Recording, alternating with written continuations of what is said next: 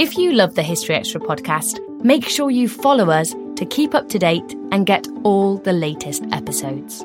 Thanks for your support, and I do hope you enjoy this episode. This episode is brought to you by Indeed. We're driven by the search for better, but when it comes to hiring, the best way to search for a candidate isn't to search at all. Don't search, match with Indeed. Use Indeed for scheduling, screening, and messaging so you can connect with candidates faster. And listeners of this show will get a $75 sponsored job credit to get your jobs more visibility at Indeed.com slash History Extra. Just go to Indeed.com slash History Extra right now and support our show by saying you heard about Indeed on this podcast. Terms and conditions apply. Need to hire? You need Indeed. When you need mealtime inspiration, it's worth shopping Kroger, where you'll find over 30,000 mouthwatering choices that excite your inner foodie. And no matter what tasty choice you make, you'll enjoy our everyday low prices, plus extra ways to save, like digital coupons worth over $600 each week. You can also save up to $1 off per gallon at the pump with fuel points. More savings and more inspiring flavors make shopping Kroger worth it every time. Kroger, fresh for everyone. Fuel restrictions apply. Hello,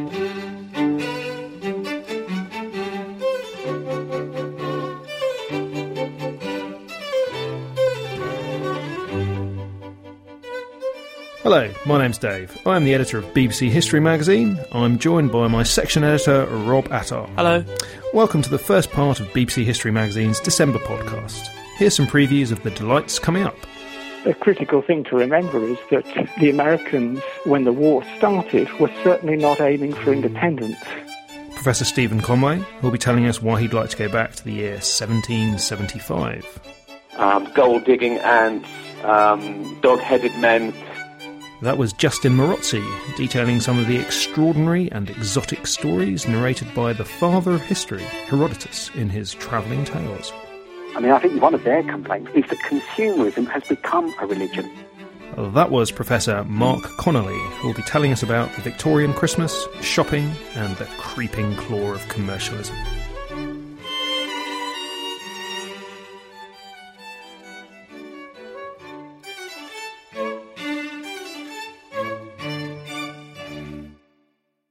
All these subjects are explored in the current issue of BBC History magazine, which is on sale now. We've got a great Christmas offer for you this month. Treat a friend, a relative, or even yourself this Christmas and choose from four fantastic books worth up to £20 when you subscribe today. You will also save 25% on the shop price.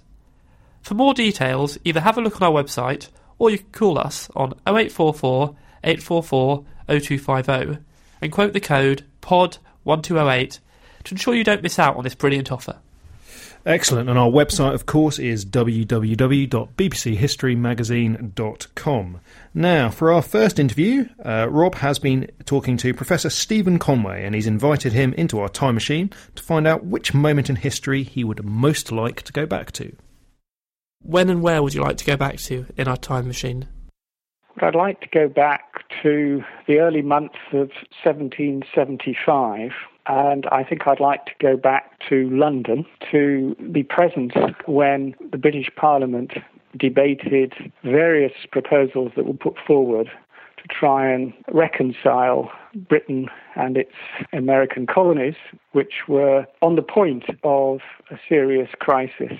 I think many people in the early months of 1775 recognized that unless there was some reconciliation, bloodshed was not far away. And uh, it would be absolutely fascinating to have uh, had the opportunity to listen to some of the speeches that were made, putting forward proposals to try and head off this imminent conflict.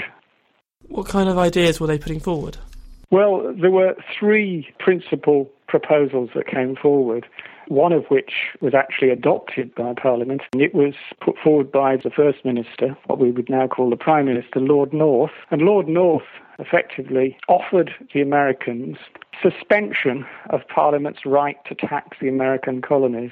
Now, taxation of the American colonies had been the cause of the dispute, which had been going on, on and off, since the end of the Seven Years' War in 1763. The most famous incident was the attempt by Parliament to impose a stamp tax on the American colonies in 1765. But for the 10 years thereafter, the issue of whether Parliament had the right to tax the American colonies was hotly debated on both sides of the Atlantic. And in February 1775, Lord North offered the Americans suspension of Parliament's right to tax the colonies if in return the colonial assemblies raised the money required for imperial defense and administration themselves. Now, this probably was never going to get very far because the Americans denied that Parliament had the right to tax, and Lord North was not acknowledging that they had no right to tax.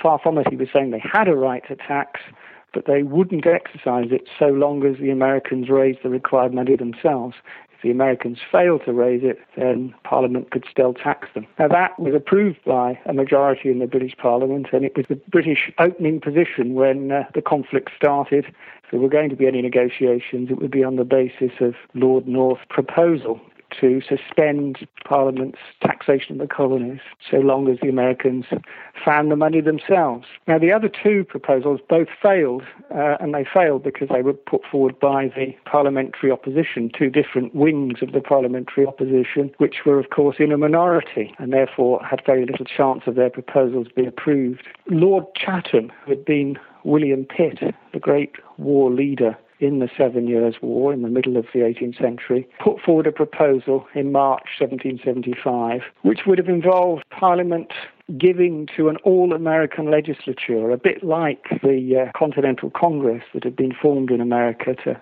coordinate resistance to the British. Chatham was willing to give to an all American legislature the right to raise taxes in America. But in return, he wanted that all American legislature to guarantee a sum of money to be paid to the British Exchequer. And he also wanted the Americans to recognize Parliament's right to legislate for America in all other respects. So there was going to be a kind of divided sovereignty proposal. Parliament wouldn't tax America, but Parliament's right to legislate for America would be acknowledged by the Americans. That scheme had all of Chatham's great reputation behind it, but it didn't win parliamentary support. And it probably would not have satisfied the Americans because they weren't looking for an all American legislature. They were looking for, quite simply, a retention of the system whereby each of the colonies had local autonomy, their own local legislatures, their own local equivalents of parliament were able to tax them and legislate for them. The American rebellion was, to a large extent, about the preservation of the local autonomy of each of the colonies. It wasn't the intention to create an all American legislature. It wasn't the intention to create the United States of America. It was uh, the intention was to preserve the colonies in their existing relationship with Britain. The last scheme, and the one that's the most interesting, was put forward by the Rockingham Party's spokesman in the House of Commons, one of their chief spokesmen, Edmund Burke. And Edmund Burke put forward a proposal again in March 1775 that I think, had it received parliamentary backing, might well have satisfied American opinion. In a nutshell, Burke proposed that uh, there was a return to the status quo of 1763 before Parliament had attempted to tax the American colonies. He wanted Parliament to abstain from taxing the American colonies. He argued that it was impossible to change the Americans. The Americans were very committed to their own rights and their own liberties. They were numerous. They were unlikely to react to pressure and you had to work with the Americans as they were rather than try and pretend they were something different. And he effectively wanted to see a repeal of all acts that the Americans were opposed to. And his uh, reconciliation plan was very much one that was based on trying to meet American demands and to keep them within the British Empire that way. Now, it didn't receive the backing of Parliament, unsurprisingly. Opinions were very entrenched by the early months of 1775, it was unlikely to get um, parliamentary support. But it was a great speech. Everyone who heard it apparently thought it was a great speech, even if they didn't agree with it. And it was a speech that showed a willingness to try and understand the American position that very few British politicians had demonstrated throughout the, the crisis of the previous decade. I suspect that if Parliament had shown a willingness to embrace what uh, Burke was suggesting, the Americans might well have been willing to come to terms. By the sound of it, it could have changed the course of world history if it had worked. Well, what it might have done, very interestingly, it might well have avoided a war. And once that war started, and the, the shooting war between the American colonies and Britain started in April 1775, if that war had been avoided if, if there hadn't been a shooting war and if the two sides had continued to try and work out their differences without uh, violence, then it seems highly unlikely that there would have been uh, a declaration of independence and a complete breaking away of the rebel colonies to form the United States. A critical thing to remember is that the Americans, when the war started, were certainly not aiming for independence.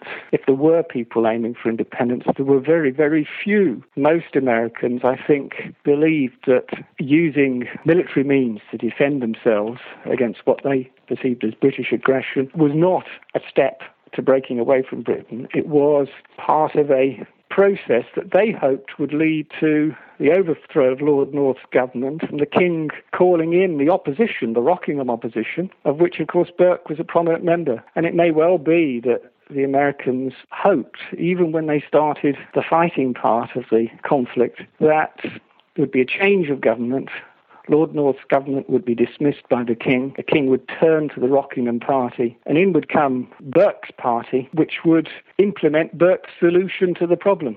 In other words, it would seek to negotiate with the Americans and uh, return to the status quo before Parliament tried to tax the colonies, and that the relationship would be repaired. Now, in reality, I suppose once the fighting starts, it's very difficult to see any way back, but it's clear that Burke's proposals pretty well matched what the Americans were looking for. I think they would have been proposals that they could have lived with and it may have secured their continued relationship with Britain because the Americans at that stage were still very committed to um, the British Crown. They continued to claim that they were loyal to the Crown and had no argument with the Crown. Their argument was simply with the claims of the British Parliament to be able to tax the American colonies. So I think Burke's proposals offered a realistic way forward. The only problem was they were unlikely to get support within Parliament at a time when there was very little willingness to bend to the Americans and accommodate their position. Do you think the British government just completely misunderstood the American position? I think, interestingly, both sides misunderstood each other's positions. I think there's a great deal of misunderstanding and mutual incomprehension. They speak the same language, literally, of course, English, but they speak the same language in the sense they're both brought up in English constitutional traditions of liberty and representative government, but they were clearly applied in different ways on the different sides of the Atlantic. And the Americans were very attached to their local assemblies, their equivalents of parliament, and they saw the British Parliament very much like their own local assemblies, dealing with local matters and not having any jurisdiction over them more generally. So they saw it as a kind of domestic legislature of Great Britain, not as an imperial legislature able to pass laws and levy taxes in the American colonies. Now, the British, I think, did not understand why the Americans could perceive of their Parliament's claims as a threat to liberty. They found it inconceivable that Parliament could be viewed as somehow threatening to the liberties of the King's subjects anywhere. So there is a kind of mutual incomprehension, I think, that lies at the heart of this crisis and ultimately explains the war. The two sides almost stumbled into war, really. Yes, I think so. I think that's right. I think uh, this is where Burke, I think, was very unusual in seeking to understand the other side's point of view rather than simply asserting the rights of Parliament or, in the American case, asserting that Parliament didn't have any right. He was trying to actually deal with the situation as it was rather than pursue to their uttermost abstract claims of rights. I think he was extremely unusual in seeking to understand the perspective of the other side. And, and his speech, while it, it says some things about the colonies that are over simple and from the point of view of a modern historian actually downright wrong, he does seek to understand why the Americans are so attached to liberty. And uh, he talks about the Protestant nonconformist tradition that's so strong in the North. He talks about Americans as uh, very committed to understanding rights and laws. And he also talks about how in the South, the very fact that many white Southerners owned slaves, African slaves, makes them all the more aware of what liberty involves.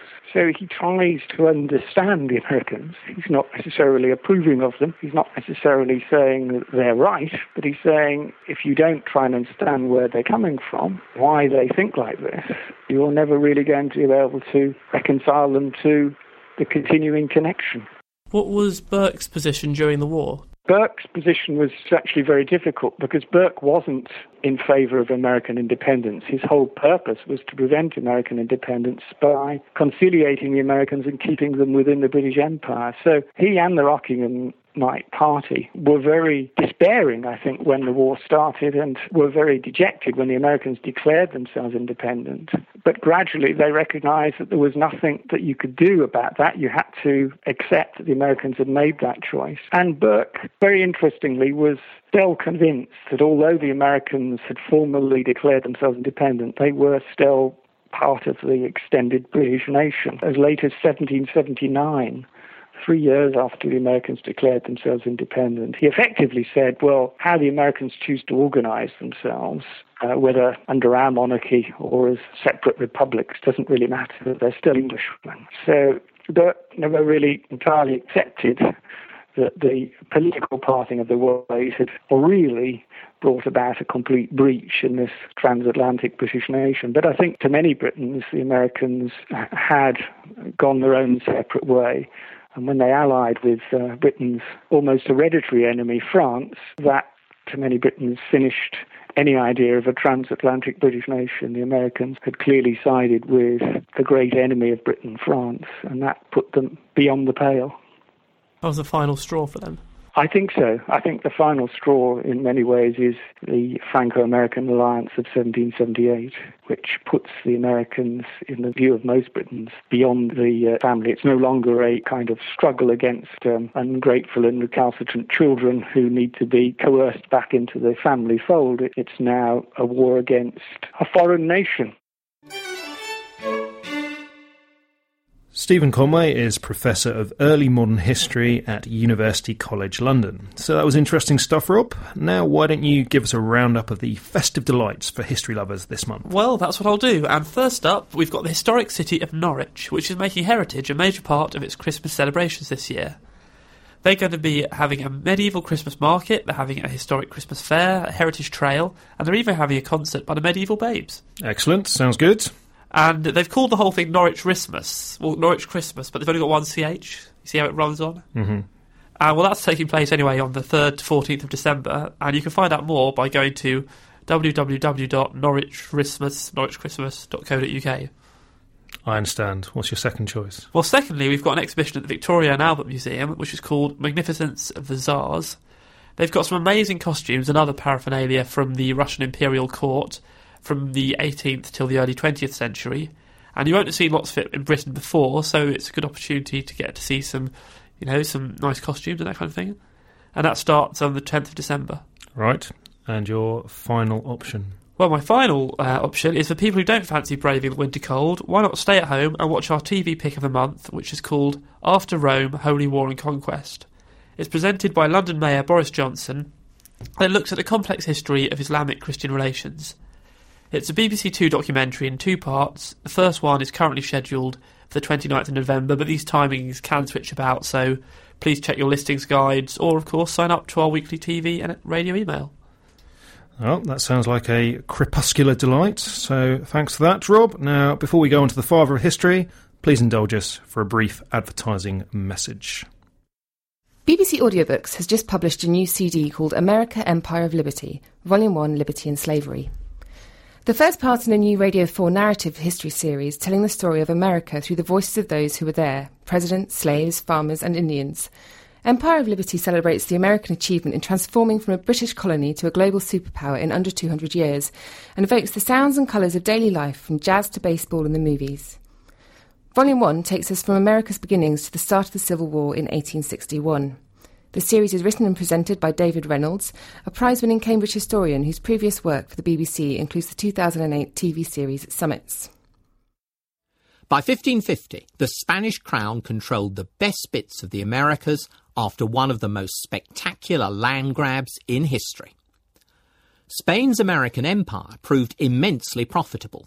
Its silver mines generated around a fifth of the Spanish monarchy's annual income, and this helped finance Spain's wars in Europe to expand its domains and roll back the Protestant Reformation. Many English Puritans hated Spain the way Cold War Americans loathed the Soviet Union as a predatory superpower and an evil empire. This is the story of how the Spanish tried to get their hands on North America as well, and of how they were beaten back by the French and the British. During the first half of the 16th century, Spanish explorers probed the Florida Keys, the Mississippi Valley, the Great Plains, and the Gulf of California. But top priority was consolidating New Spain, a vast province covering present day Mexico, Central America, and the Caribbean. Then, early in 1565, news reached Madrid that French Protestants had established a settlement in what is now northern Florida, menacing the route of treasure fleets back to Spain. King Philip II commissioned Pedro Menendez, a trusted officer, to mount an expedition to conquer the Florida peninsula. Menendez was a fast mover. By the autumn of 1565, he'd founded his first town, San Agustin, and he'd done so with fanatical ruthlessness. The French Protestants had offered to surrender if he would spare their lives, but as Menendez reported to the king, I answered they might give up their arms and place themselves at my mercy, that I should deal with them as our Lord should command me. They came over and laid down their arms, and I caused their hands to be tied behind them and put them to the knife. Convinced that the Protestants were followers of Satan, Menendez told the king, It seemed to me that to chastise them in this way would serve God our Lord as well as your Majesty, and that we should thus be left more free from this wicked sect to plant the gospel in these parts and to enlighten the natives and bring them to allegiance to your Majesty. Within a few years, Menendez had established garrisons all around the coasts of Florida. He'd also sent out expeditions further west in search of silver, and others north up the Atlantic coast, hoping to extend Spain's economic tentacles all the way to the fishing grounds of Newfoundland. This CD audiobook is on sale now from all good booksellers and is also available as a digital download. For more information on this title, visit our website www.bbchistorymagazine.com forward slash bbcshop.asp. Okay, and now let's hear from Justin Marozzi, who has spent the last few years trekking around the Mediterranean and Middle East with the ancient Greek historian Herodotus as his travelling partner. My first question to you is who was Herodotus? Herodotus is obviously popularly known as the father of history. He lived between roughly 490 425 BC, uh, which was the extraordinary time in Greek history, which is popularly known as the Golden Age. Um, so he had terrific sort of contemporaries like Sophocles, Socrates, Themistocles, Thucydides, obviously his uh, historical contemporary. Uh, he was a terrific traveler, um, as well as being the father of history. He was a geographer, he was a great explorer, um, and a terrific storyteller. And he traveled through much of the what was then the, the known world through North Africa, the Mediterranean, and the Eastern Mediterranean, Middle East. Mm-hmm uh, and wrote the world's first history book called The Histories. And what was the nature of that book? What was he trying to do? It was a very broad remit, actually, because it, although it's called The Histories, uh, uh, you know, almost a third of the book is actually devoted to a survey of Egypt, where he ranges very widely from uh, history of agriculture, the pharaonic dynasties, uh, necrophilia, uh, the source of the Nile, architecture, religion, um, essentially, I think when he set out to write the histories, he was trying to explain what brought the Persians and the Greeks to come to this uh, calamitous war with mm. each hmm. other, the Persian Wars. But it was almost in the nature of the man. He was just too curious and too wide-ranging in his uh, intellect and interests to confine himself to that. And do we know anything particular about the man himself, or do we simply know him through what he wrote? It's very difficult to know actually a lot about him. I remember my when I first set out on my own journey, uh, ruining the words in my Penguin edition, which said something along the lines of few facts are known about the life of Herodotus, uh, which is sort of brief and very brutal, but pretty much true. I mean, the first three words in the book um, are Herodotus of Halicarnassus, um, and that, so that's almost the only thing we know about him. That he came from the ancient town of Halicarnassus, which is the Turkish resort of Bodrum today. And after that, really, you have to do a lot of guesswork. Um, you can tell from the way he writes about certain places, obviously like Egypt, for example, and perhaps to a lesser extent Babylon, that you know where he travelled, and we know the sorts of dates between which he lived, so we know what was happening uh, to a greater or lesser degree in the Greek world um, during his life. Uh, he writes a lot about Samos, for example, and the monuments on that Greek island in the Aegean. Um, but it's it, it's a bit of, it, you know it's a little bit hit and miss. You have to put the pieces together in a, in a puzzle, which is always going to be slightly speculative. Okay. Now, you've mentioned that he's got this moniker of, of being the father of history. Um, in, in, your opinion, does he deserve that rather grand title? I, I think he absolutely does, um, although the, the, obvious caveat is that having spent the last four or five years with him, uh, I've become a sort of super pro-Herodotean. Um, if you're in the Plutarch school, you'd call him the father of lies, and he has tended to be dismissed, particularly by historians over the years, as a bit of a fantasist uh, and a fibber. Well, his stories are a little tall at times, aren't they? They are absolutely tall. You know, he talks about um, a dolphin rescuing a shipwrecked uh, musician called Arion, um, gold digging ants, um, dog-headed men. Um, yes, he, he, he, let, he lets his sort of natural enthusiasm sometimes get the better of him. But more often than not, he also prefaces his stories with you know, this is what I was told. Don't, don't, don't take my word for it. I'm just telling you what I was told. And so he sources a lot of the stories, which are, which are tall as well. Um, I think what is particularly interesting about him, though, these days is that the sort of history he wrote um, is now really back in fashion.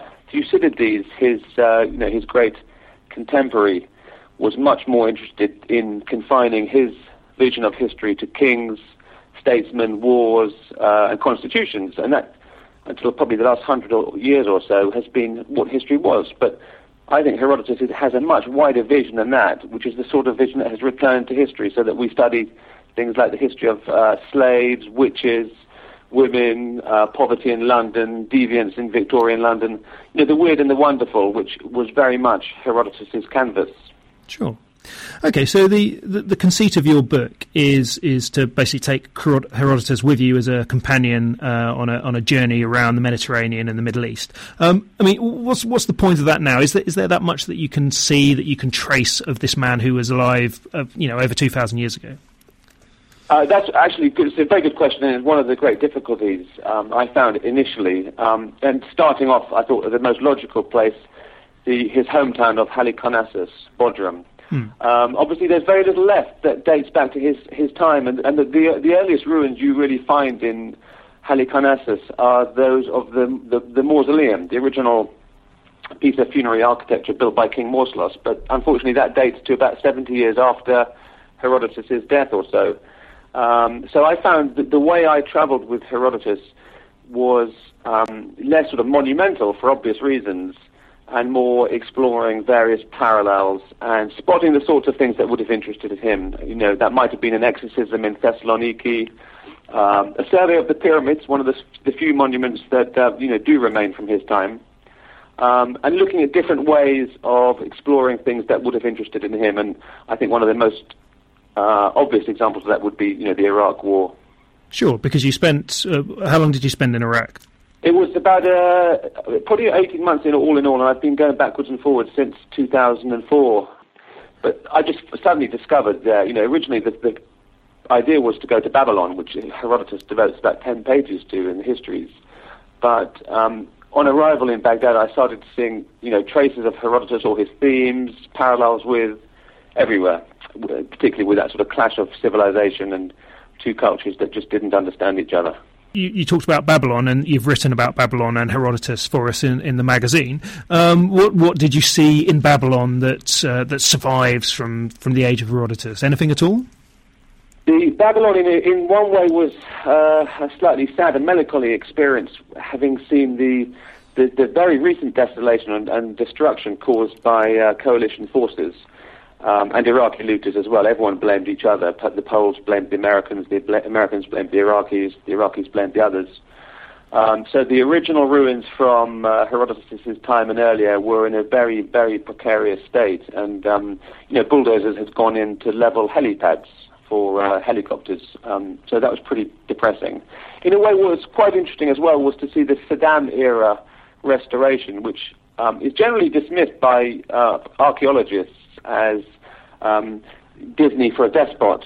Uh, but I suppose the point about that is that in 100 years' time, 200 years' time, there will be more of Babylon left for future historians and archaeologists to pore over.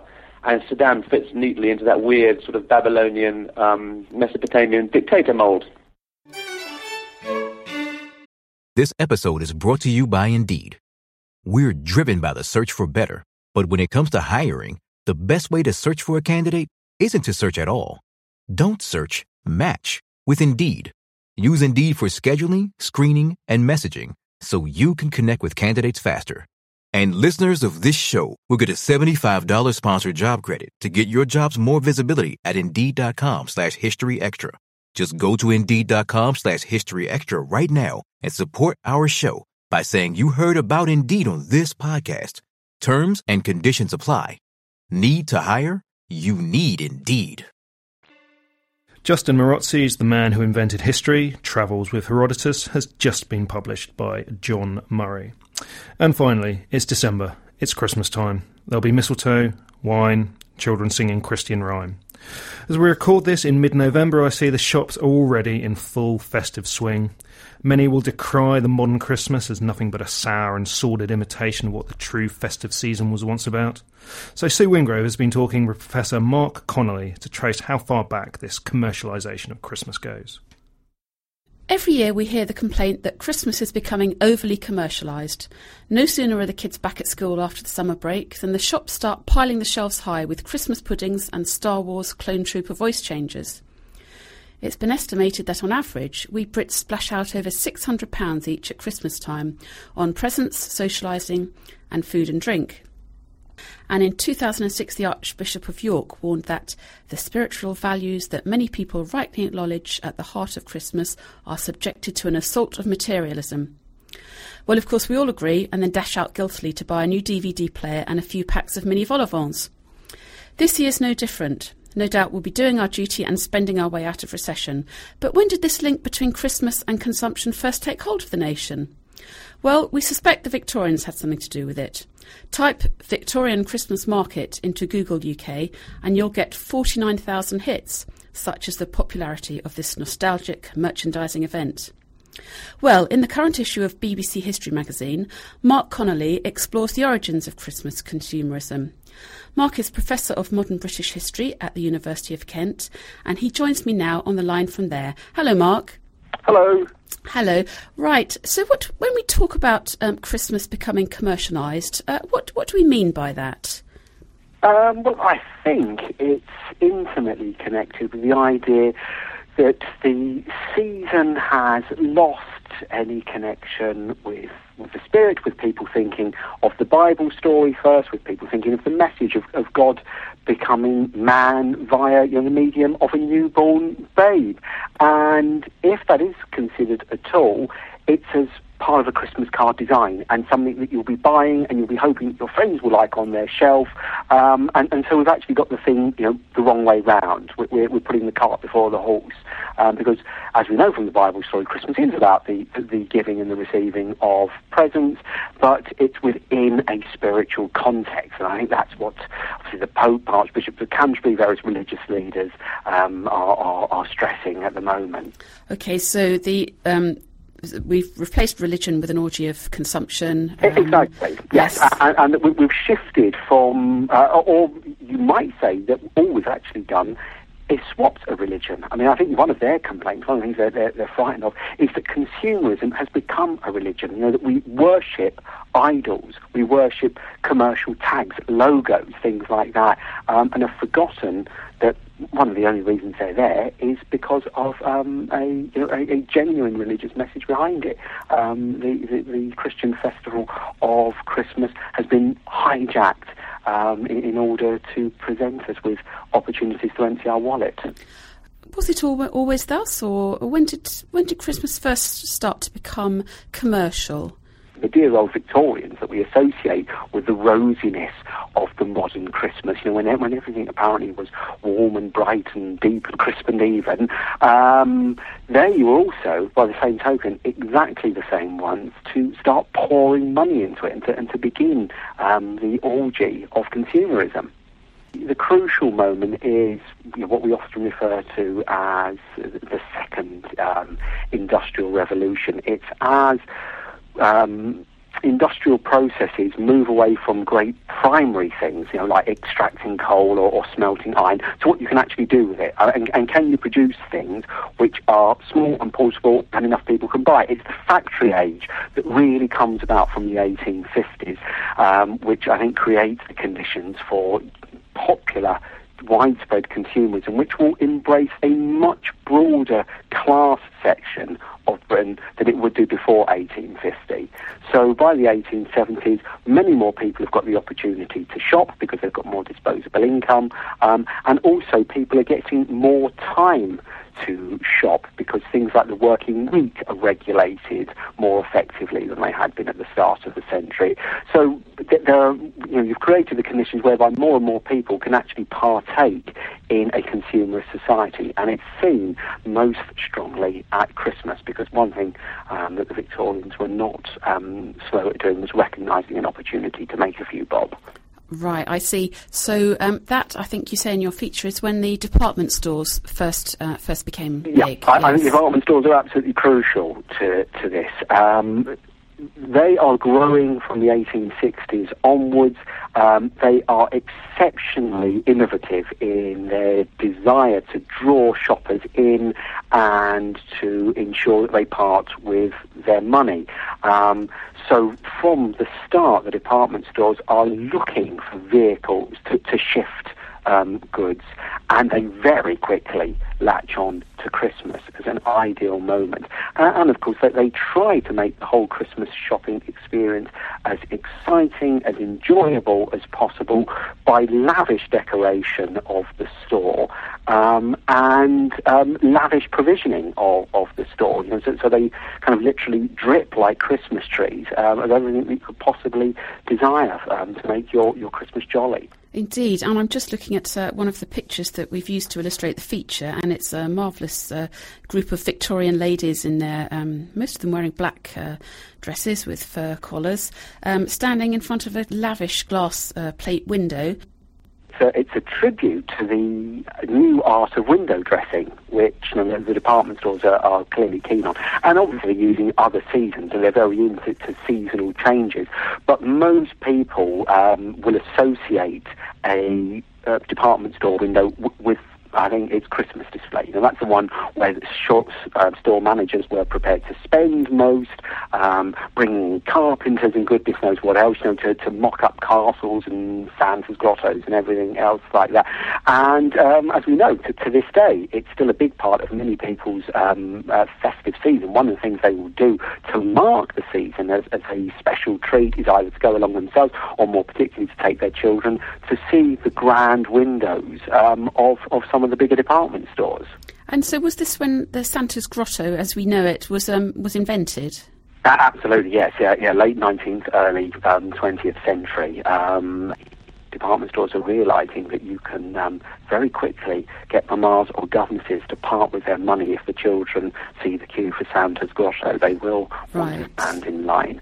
Um, and, and, of course, um, they always encourage the line. If, if there is a long line, that proves it must be good. Right. Uh, the, the waiting becomes part of the process. I see. And I think you, you, you spoke um, in, in your feature about the fact that sort of earlier in the 19th century, um, people did spend money on, um, you know, food treats and drinks for themselves. But it was only later on that um, the gift giving became a really big thing.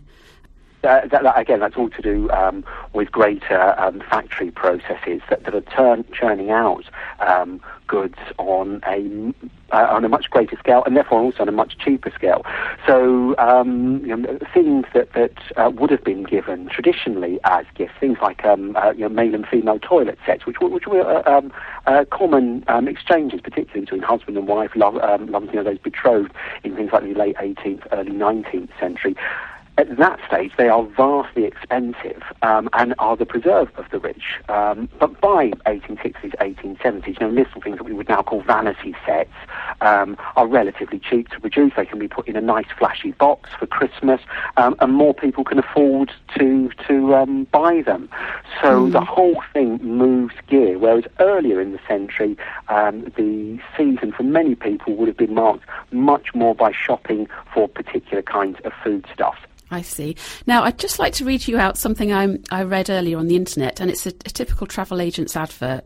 Step back in time at the popular Dickens Christmas Festival in uh, North Yorkshire, a Yuletide shopping break not to be missed. Um, now, this advert's clearly playing on our association of Charles Dickens with Christmas. Tell us about Dickens. How important was he, or, or is that a myth that he sort of shaped our traditional Christmas? He's not strong enough to invent a whole season by himself. So rather, I think what he does is give voice to a general feeling in Britain, the Britain of the 1840s, which felt that because it, the world had changed so much, and I think this is a, a, a real um, early Victorian phenomenon that perhaps as we um, have got more and more used to technology changing so quickly, I think we take it in our stride. For the Victorians, the, the early Victorians, there was something really rather scary about what had happened to the world. Time seemed to be telescoping. The world was changing so much. Well, it was, I think there's a, there's a, a quote from one of Thackeray's novels or, or some interview that Thackeray gave where he said, to think in my childhood, I used to go home in a stagecoach. That now seems like the age of the druids. You know, it, seems ancient as that because, because the railway had, uh, had arrived. So that, I think, creates a fair amount of, of kind of spiritual shock. Yes. And there is a real desire of people to root themselves. And of course, one of the things that they root themselves in um, is the ancient, what they perceive to be the ancient traditions of Britain. Right. This gives them a, a past that survived the battering of the present. And Christmas has that nice thing, of course, it is the moment where Christian time begins, where BB becomes AD. So for people obsessed with the idea that the time has speeded up or time has done some strange things to them, um, I think Dickens grabs hold of that and expresses it perfectly through a Christmas carol. People then read it, it becomes a crucial part of our culture, and in the end we make the leap to believing that it's Dickens that invents it rather than Dickens being, say, the person sort of dragged along with that phenomenon and having the brilliance to give voice to it. But going back to the consumerism, it wasn't long before some commentators became uncomfortable with, with all of, of the materialism that they saw around them, was it? Oh, absolutely. You- You're, the church um, is beginning to um, take notice of this. Certainly by 1900, that there are fears, um, not just within the Anglican Church um, in Britain, but also the uh, nonconformist churches, the Catholic Church uh, is noting it as well. Indeed, one of the reasons why clergymen from the late 19th century are so interested in getting involved with, with things like Christmas carol collections. There's an enormous amount of new Christmas carol books, um, which of course culminates eventually in, in the early 20s with the Oxford Book of Carols, with, with the great Vaughan Williams being um, involved. And I think part of that desire is already to try and stamp or, or re-stamp a spiritual authority on the season. Um, uh, of course, what tends to happen is publishers and such like just say, "Oh, Christmas Carol books, they sell well. Let's sell more of them," um, and, and it gets subverted. But there is um, uh, that that definite desire is coming through, um, and uh, it, it's being stressed again in the 20s and 30s. Um, uh, that there are um, complaints that it's become nothing but a, a, a, an orgy of consumerism. So it certainly not long be- before there's a reaction against the spending. Right. And um, one of the things that you talk about in your feature, which I thought was quite interesting, is there was some sort of link between the celebration of Christmas and um, and patriotism.